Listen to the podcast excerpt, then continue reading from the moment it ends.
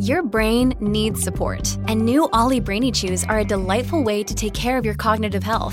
Made with scientifically backed ingredients like Thai ginger, L-theanine, and caffeine, Brainy Chews support healthy brain function and help you find your focus, stay chill, or get energized. Be kind to your mind and get these nootropic chews at ollie dot com. That's O L L Y dot com. These statements have not been evaluated by the Food and Drug Administration. This product is not intended to diagnose, treat, cure, or prevent any disease.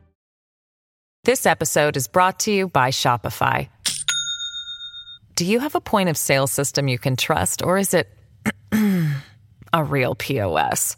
You need Shopify for retail. From accepting payments to managing inventory, Shopify P O S has everything you need to sell in person. Go to shopify dot com slash system, all lowercase, to take your retail business to the next level today. That's shopify dot com slash system. Hello, everybody. This is Marshall Poe. I'm the editor of the New Books Network. N B N listeners like to read books and buy them. So we thought we'd tell you that right now our friends at Princeton University Press are having a remarkable site-wide sale. You can get fifty percent off books, including ebooks and audiobooks, with the code fifty, F I F T Y, at checkout until May thirty-first. You can save some real money on Princeton University Press books. I encourage you to go there and check it out. Welcome to the New Books Network. Hello and welcome to another episode of the New Books Network. I'm one of your hosts, Doctor Miranda Melcher, and I'm very pleased today because we get to talk about a very cool, groundbreaking interdisciplinary book titled Tudor Networks of Power, published by Oxford University Press in twenty twenty-three, that is written by two authors with very different and interestingly complementary specialisms, Doctor Ruth Ahnert and Doctor Sebastian Ahnert, who are here to tell us about the book and how they have put together history and a lot of really I come from the history background, so to me, this science is very complicated, but incredibly cool to analyze all sorts of networks in the Tudor world. Ruth and Sebastian, thank you so much for joining us on the podcast. Thanks so much for having us. Yeah. Brilliant. I'm so pleased to have both of you here. Could you start off, please, by introducing yourselves a little bit, explain why you decided to write the book, and also why write it together? Ah, um, Seb, shall I go first? Yeah. Um, so um, well, I am, my, my, my background, I'm an early modernist. So I am professor of literary history and digital humanities at Queen Mary, but my background is in sixteenth century literature. Um, and I happen to be married to Sebastian, uh, who is a network scientist, and I'll, I'll hand over to him. Yeah, so I'm a, I'm a, um, I'm a physicist by background. Um, I'm now an assistant professor at Cambridge in the Department of Chemical Engineering and Biotechnology. But I, uh, for a long time, I was in physics, and I, uh, and there I started looking at networks about fifteen years ago, and about um, at um, uh, network science, which is an interdisciplinary field um, that looks at all kinds of real-world networks and analyzes them using mathematical tools. Yeah, and about in about twenty twelve, we began working together. I think I think it goes back to two thousand eight maybe. I I realized that um, I had networks in my research, and we started talking about it then, and we never had time to do anything about it. But um, in around twenty twelve, we said, why, why don't we see if the, the kinds of frameworks that you have in your work work with the kinds of correspondence networks that I work with? So we did a little study on a collection of a very small collection of about three hundred letters held in Emmanuel College Library that were between um, underground Protestants writing in the Catholic reign of Mary the First. And it was a really great process. We found out lots of new interesting things, and we decided to scale it up. And that was the kind of beginnings of this book project. Thank you for giving us that introduction. Um, and I think very much explaining to our audience kind of the cool uh, combinations and interdisciplinary nature that the book goes into. But I wonder, um, Ruth, perhaps you could tell us a bit about that correspondence that you uh, were working on and are still working on. Can you tell us about the State Papers and why you focused on these? Yeah, absolutely. Um, so the Tudor State Papers are maybe one of the biggest and most important kind of corpora of uh, sixteenth century letters, um, in, in kind of the English-speaking world. Um, and essentially what they are um, are the working papers of the Secretary of State, um, but they include all sorts of colourful different kinds of correspondence. So it, it's... Um, Uh, administrative correspondence for the um, for England. It's diplomatic correspondence stretching across Europe and beyond. It's uh, intelligence gathering. It's intercepted correspondence uh, from foreign um, foreign powers and um, conspirators.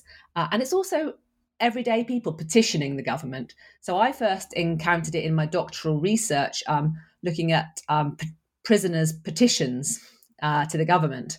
Um, so it, it, it encapsulates a very wide variety of uh, correspondence, um, and it, it numbers about one hundred thirty thousand uh, unique pieces of correspondence. That is massive, but therefore very useful. So thank you for taking us through that.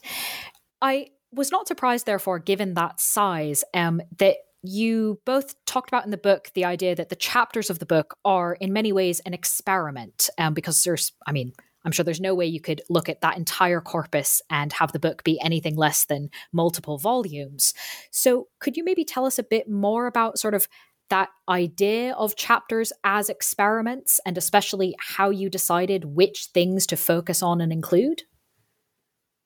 Yes, maybe I can say something. Uh, the so I think in each chapter we sort of start out with looking at the network with some very basic network metrics and just measuring, you know, how many people were connected uh, to other people. So what's the distribution of connectivity, and another sort of quite straightforward things you can measure in a network. And then we sort of looked at the output, and Ruth in particular tried to look at the historical uh, reasons for the for the for the sort of quantitative results we were seeing. And then usually from that emerged a sort of historical um, research question that we could then reframe in in terms of an another.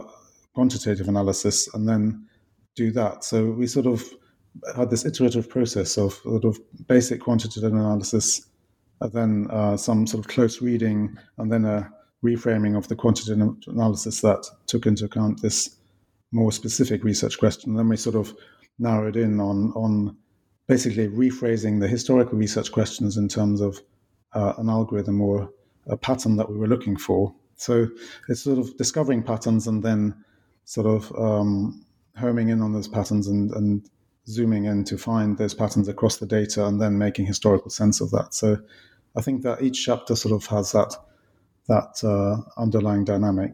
Um, so in that sense, they are experiments, um, I, I would say.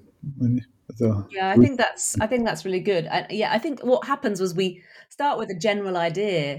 Um, and as I said, we kind of operationalize it as a series of kind of uh, quantitative queries. But what we result in is, is a series of bespoke methods that are actually very sort of finely tuned to historical questions. And we, what we sought to do with the book was um, tell the stories that we were then able to um, excavate with those methods. So we, we, we sort of move between those quantitative patterns that Seb talked about, Um, and then say, actually, now we can tell this story, and we sort of trace individual people or um, discussions of certain topics. So we try to move between that quantitative overview and the sort of narrative reality of moving through the letters. Mm. It definitely comes through uh, in that sort of process in the book in a really interesting way. And definitely, I will reassure any historians listening, if you, like myself, are not a physicist by background, um, it is still incredibly easy to understand how this process works. Ruth, maybe more on the historical side for a moment, could you talk a bit about a decision throughout the book that I think is really interesting, to place the term archive in inverted commas, and an explicit hope that not only will readers see the chapters as experiments, but also that readers and listeners will think of the word archive in this sense consistently. Can you tell us a bit about that? Yeah, I think, I mean, I spend a lot of time with um, librarians, archivists, so um, I think they'll be happy, because people tend to bandy a term, the term archive around as if it's this kind of Um, authoritative entity. But the state papers are a, speci- you know, like many um, archives and collections and digitized collections, they're sort of riddled with complexity in their institutional history. And so the the actual uh, data set uh, that un- underpins this book is from State Papers Online, and we, we got the underlying data from them. But anyone who knows the State Papers or State Papers Online will know that actually the, the letters and other documents that are kind of collected in this online resource don't just come from one archive. Lots of them come from the National Archives, but they also come from the British Library. They come from Hatfield House. Um, and the other thing to remember is that these are not all the State Papers. They are kind of, a lot of it is only incoming. We don't have the matching outcoming. So it's a it's a partial archive. And also there are collections elsewhere that we could argue should be in this, in inverted commas, archive, but are not. So there are lots of papers, for example, in the Bodleian, Bodleian um, that um, sh- probably should be regarded as state papers, but um, are not. So it's it's um, it's a complex data set. Um, and so you just need to be very careful about thinking about it as an entity that is stable. Mm.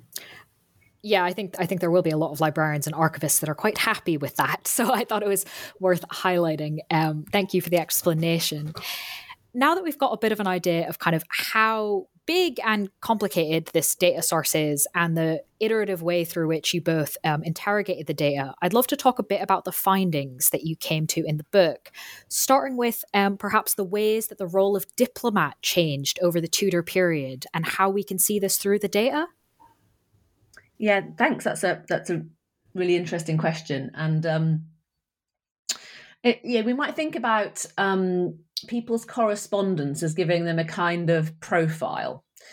And what we see in the early part of the period is that people with a kind of classic diplomatic profile, um, which um, accounts for, which is kind of um, typified by having correspondence links that really cross lots of otherwise disparate communities, um, are filled by a certain sort of person. So you can understand why a diplomat might cross different communities. They are deliberately posted to foreign outposts so that they can bring intelligence back. There's no, you know, this is um, an island of information, and they are the bridge that brings that information uh, back to the government. And what we see in the very early part of the period is this this role is mostly fulfilled by people who are not professional diplomats, but rather kind of church figures who are um, dispatched in that diplomatic function. But um, we see people with the similar network profile changing over time. We see it increasingly being institutionalized. You see the increasing number of professional diplomats, people who were appointed to that role as their primary job. Um, but with the rise of that, that kind of institutionalization, we see something else happening in the background, that um, there is the requirement for another category of person, a sort of extra diplomatic figure who is a kind of an intelligence producer.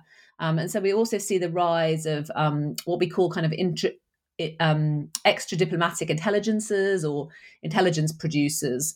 Um, so I think there's some really interesting stories going on there. We're very interested in that kind of intelligence producer figure who sits alongside the diplomat, who occupies that kind of um, institutional figure, um, uh, but is then supplemented by these these shadowy, more shadowy figures who have their fingers um, in all the local intelligence networks and kind of supplement uh, official lines of information. So Um, I think that's it in a nutshell. Um, it, it's it's a story that's been partly told by other fantastic historians, but it's really nice that we can kind of show quantitatively exactly how that role was changing.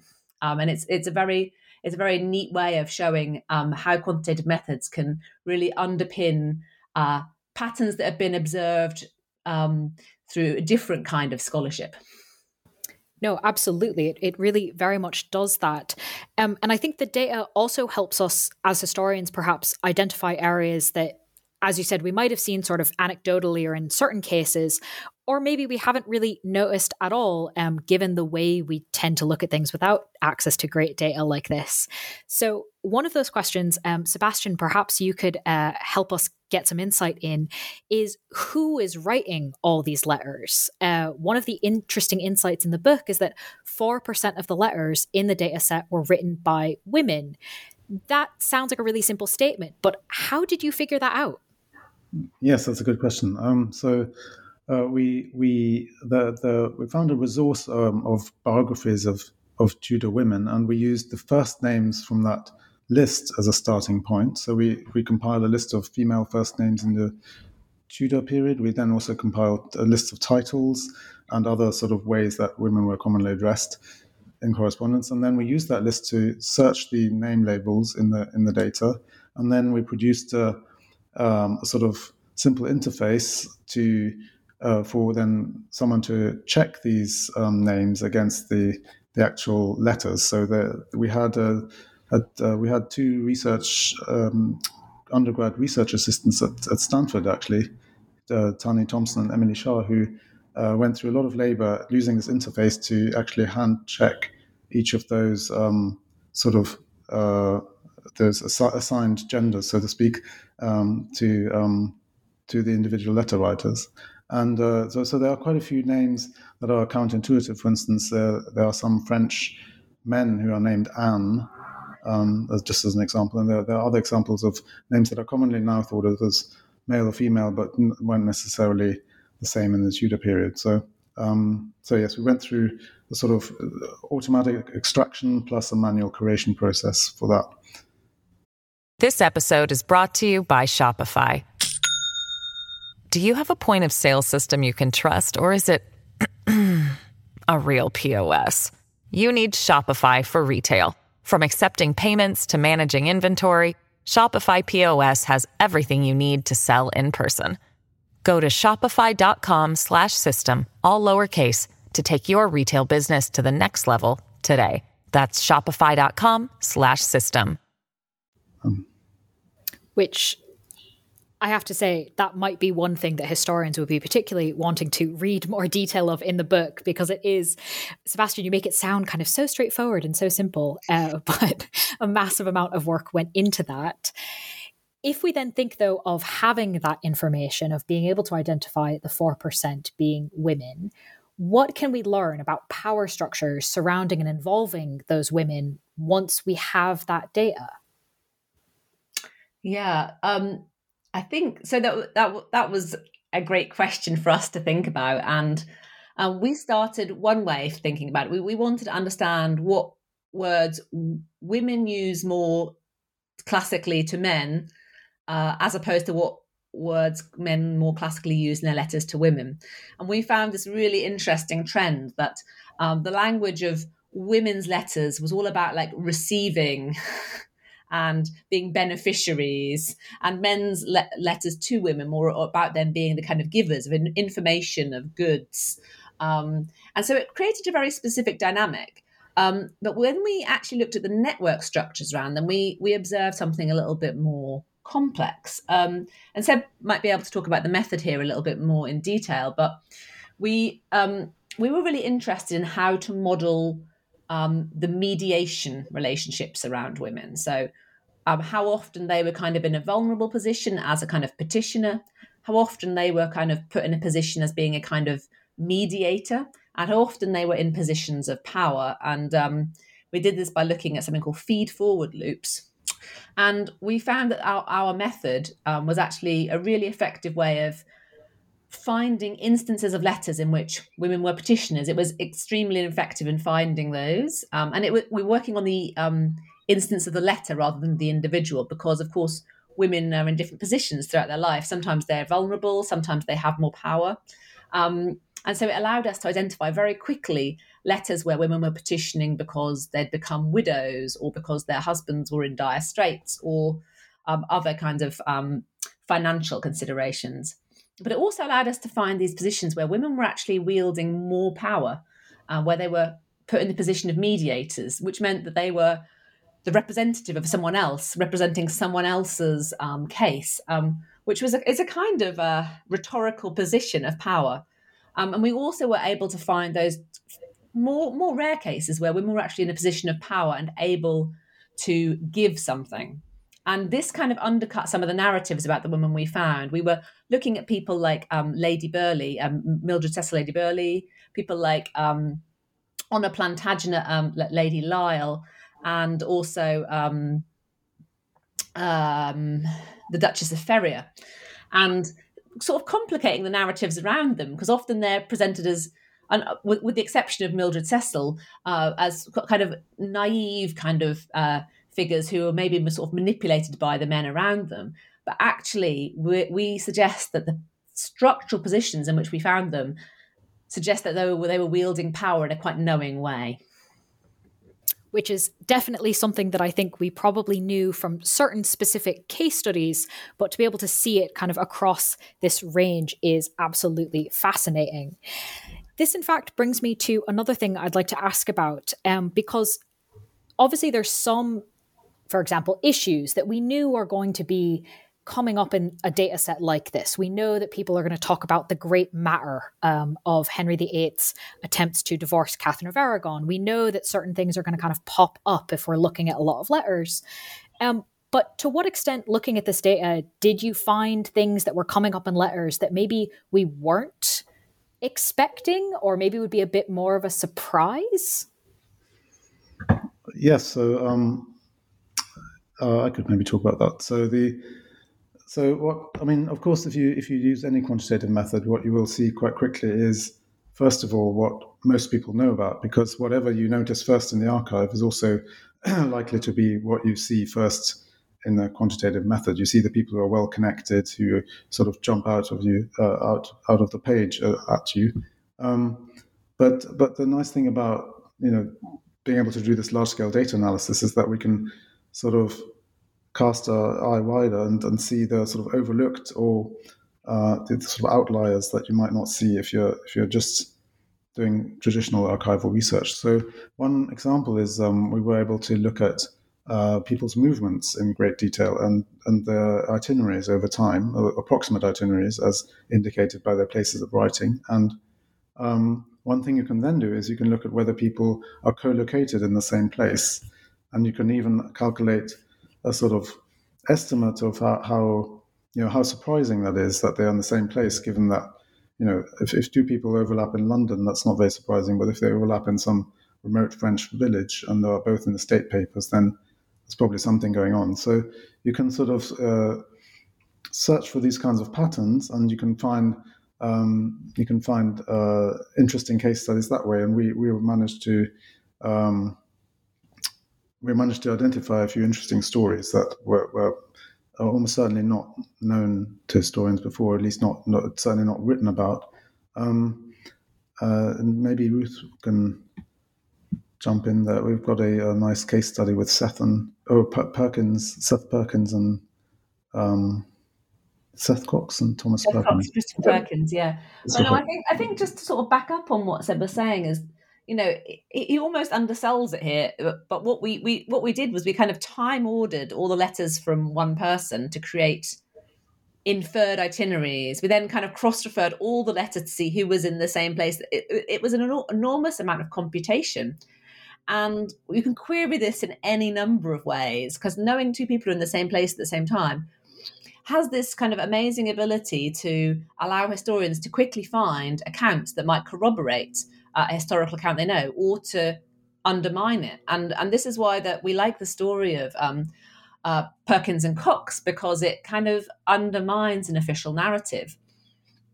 Uh, so, for example, um, Christopher Perkins intersected with a man called Seth Cox on two different lo- uh, two different occasions, and they're notable because they're kind of statistically unlikely, because one happened in Prague, Um, in fifteen, uh, July fifteen ninety-three, and what happened in Krakow in April fifteen ninety-five.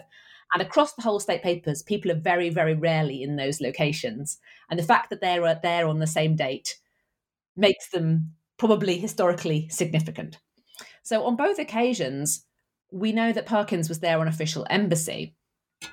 Why Cox is there is difficult to ascertain, because almost nothing is known about him. Even in the history of, um, even in his family history, he's only mentioned in passing as someone who um, died fighting in the Irish Wars in fifteen ninety-nine. But by sort of reading his letters very carefully, we can start to see that he was probably an agent working for the government who was sent to verify that official diplomatic report that Perkins was sending. And I thought at one point maybe he's his servant, but when you read the contents of these letters, you can see that he's very much his own man. He's there. He's there with his own agenda, because he is not complimentary about Perkins at all. There's one letter what he sends to Robert Cecil, where he says that um, he says that uh, Perkins received a scornful audience and a cold visage. So he wasn't well received. While Perkins is writing letters back home saying, "Oh yes, the diplomatic negotiations went so well." So this is a great example of how historians might use this particular piece of code to just very quickly find other accounts. Um, and this is essentially what historians are always trying to do, right? We're trying to kind of corroborate our findings or compl- complicate them. And so this is a method that does just that. It's about finding other accounts, other eyes that might have been on an event to tell them in much more fulsome detail. Thank you for walking us through uh, that, how that works, and also that example that is so interesting to illustrate it. Another experiment I'd like to ask about in a similar sort of vein is, instead of looking for kind of surprises or piecing the things together, um, can you tell us what we can learn if we pick a particular word and look at how it's been used over time? Um, I know you did this with a number of words in the book, but it is the New Books Network, so I kind of have to ask you to use the example of the word book itself. Yes, maybe I can say something first on the on the technical side. So we we sort of look for words that are uh, unusually frequent in a particular year. So uh, in, in fact, the, the analysis allows you to take any set of letters uh, and to look for any words that are disproportionately common in that set of letters compared to all the other letters. So you could do the same with a a set of people or set of, uh, or, or maybe a set of locations. But in this case, um, we're doing sort of year by year to see what are the, the topics that are particularly talked about in a given year, sort of the trending topics. And and uh, we found a number of different words that exhibited interesting patterns, such as, you know, Rome, for instance, decays over the sixteenth century, as you might predict, um, in a sort of characteristic way. And, and then you get these uh, words that have spikes, which are, Uh, refer to certain events or, or people being talked about. Um, and um, so these allow you to sort of also classify topics in, in uh, words that sort of share a similar profile might be also related by topic. And um, the word book is really interesting because it has several interest, uh, several different uh, reasons why it crops up over the sixteenth century. And I think Ruth's probably the best person to talk about that. Yeah, and I think as Seb pointed out that, you know, these words might pop up at different moments because of different events. So we found that those sort of crazy peaks that we were finding uh, in certain uses of words corresponded with uh, moments of newsworthiness. But the same word might be newsworthy at two different moments in the sixteenth century for different reasons. Uh, and but books is a good example of that. We have like this little surge in use of the word books in the sort of uh, fifteen twenties. And what you see when you kind of do close readings of the of the of the letters bearing that word is they're talking about the pestiferous books uh, coming into the, to England from the continent with all of these heresies, all these uh, heresies about Protestantism um, and the kind of uh, book burning and all this kind of uh, whole policy around trying to identify those books and eradicate them so that people's minds wouldn't be um, uh, uh, turned by these her- heretical ideas. However, we see a different kind of surge in the use of the word books in the um, very late fifteen twenties and early uh, fifteen thirties around uh, Henry the Eighth's Great Matter, his uh, attempt to secure a, an annulment of uh, his uh, marriage to Catherine of Aragon.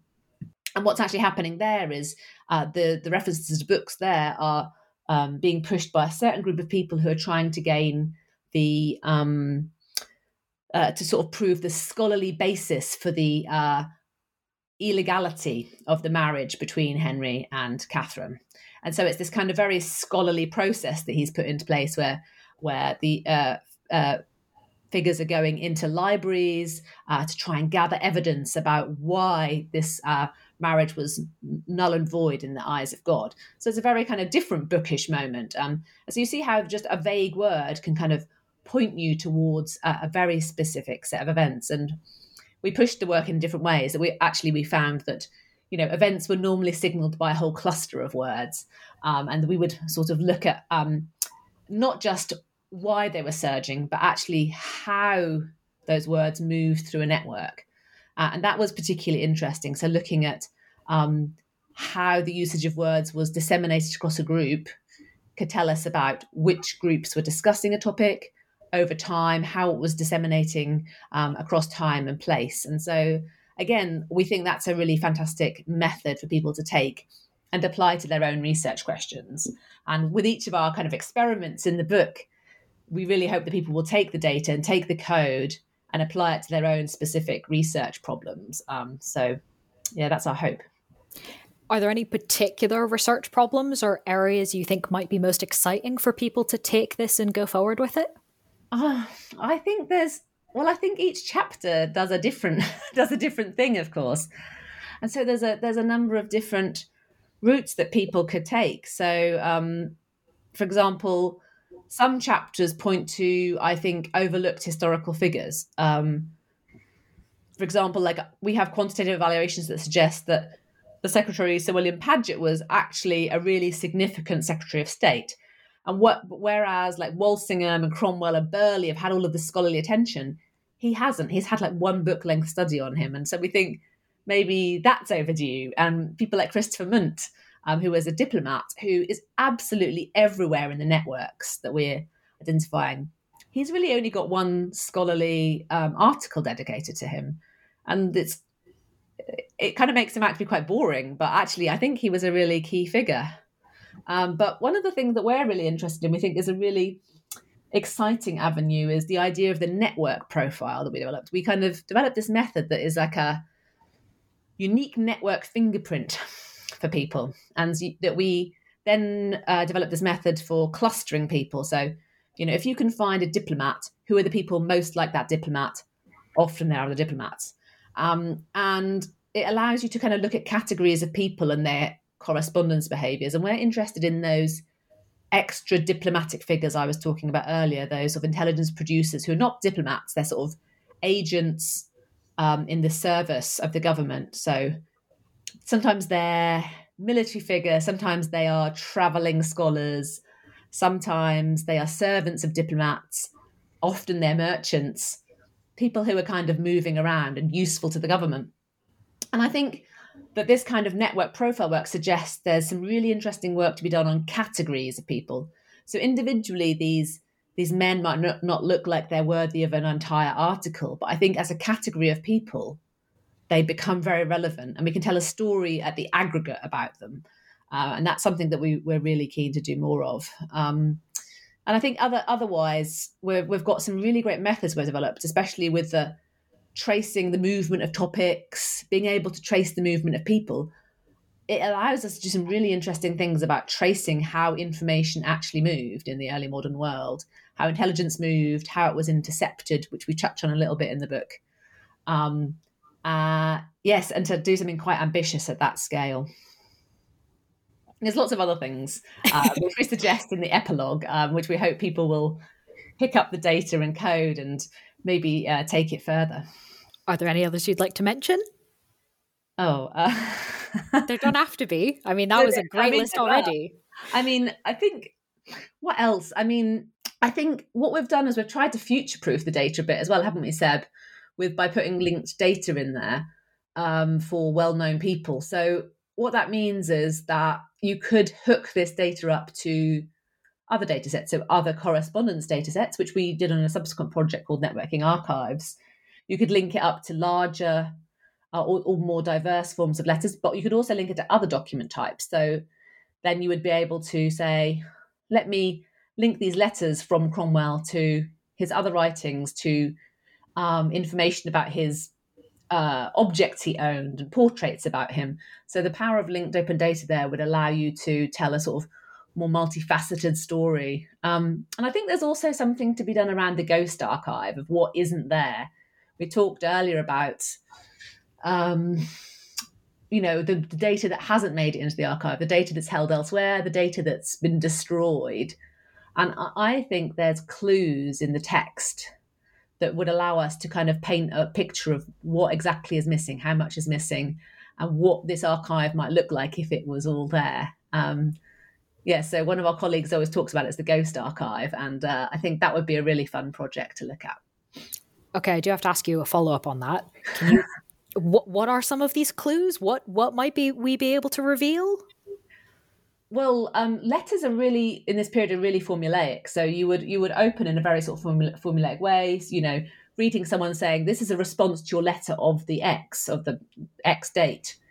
Um, and because of the kind of formulaic nature of that text, you could use sort of natural language processing to identify the date, the sender and the recipient, and then cross-refer it with the database to say, is this letter in the database? Yes, no.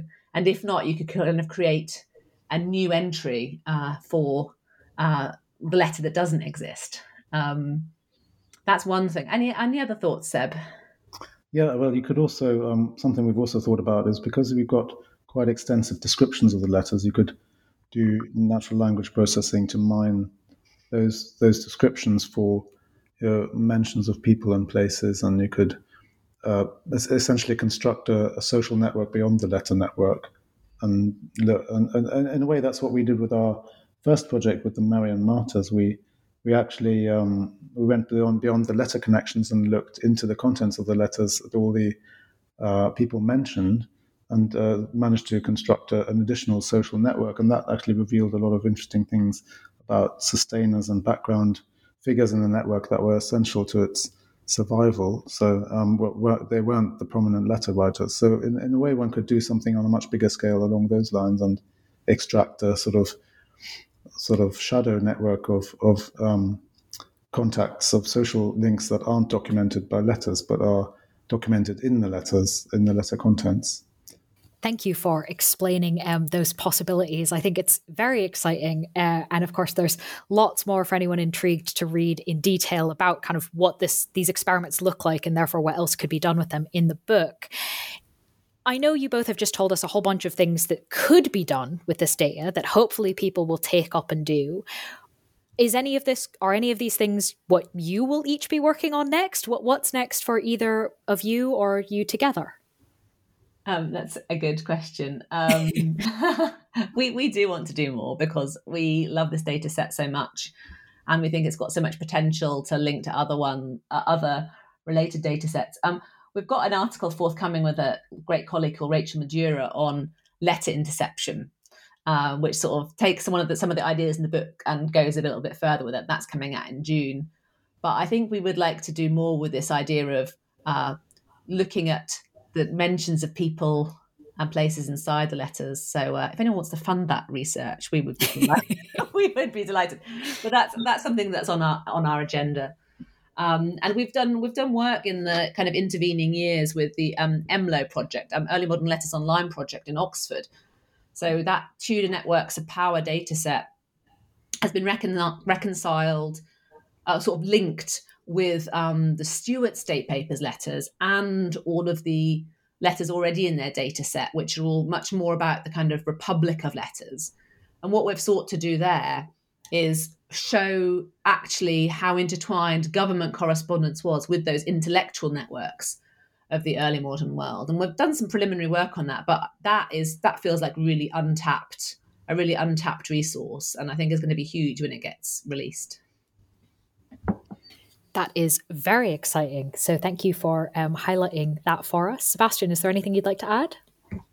Um, no, I think, yeah, Ruth already said it. It would be, yeah, but once the um, combined data set is also available, I think that will be a, an even richer resource. I think that's about four hundred fifty thousand letters. Wow. Um, so that, yeah, that should hopefully... That's coming with the relaunch of the Early Modern Letters Online database. Right, yeah. Which is in in progress at the moment. So I think in the next few months, we might see some movement there. All right. Well, lots of exciting things to look forward then, uh, forward to. And of course, anyone who wants to get into the kind of nuts and bolts and details of all of this in advance of that launch, uh, the book is very straightforward. It's called Tudor Networks of Power, and it takes readers through all of these experiments and more, published by Oxford University Press. Ruth and Sebastian, thank you so much for sharing your time and expertise with us. Thank you so much for having us. Yeah, thanks for having us.